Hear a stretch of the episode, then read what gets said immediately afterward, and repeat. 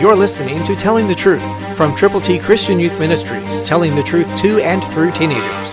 Here is Triple T founder and president, George Dooms. Believe on the Lord Jesus Christ.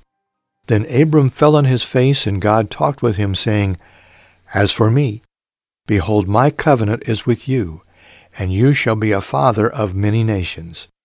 Genesis seventeen, three and four, New King James Version. Yes, when we fall on our face before God, when we are willing to humble ourselves and seek God's face, God will provide, and He will prevail, and He will present to you and to me opportunities and things too fantastic for us to even imagine. Yes, God has a plan for you and for me, and for every other believer in Christ. We need to bow before Him, and then we are in position to listen to what He has to say. When God speaks through His Word to your heart, open it. Do what He says to do.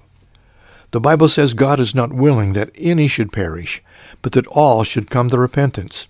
Are you doing something about the people who are perishing and who will perish until and unless they believe on the Lord Jesus Christ?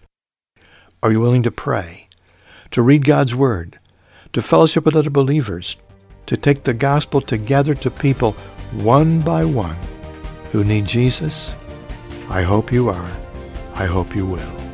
Christ through you can change the world. For your free copy of the New King James Bible, call eight one two, eight six seven, two four one eight, eight one two, eight six seven, two four one eight, or write Triple T, thirteen thousand U S forty-one North, Evansville, Indiana, four seven seven two five. Find us on the web at triple t christian youth dot org.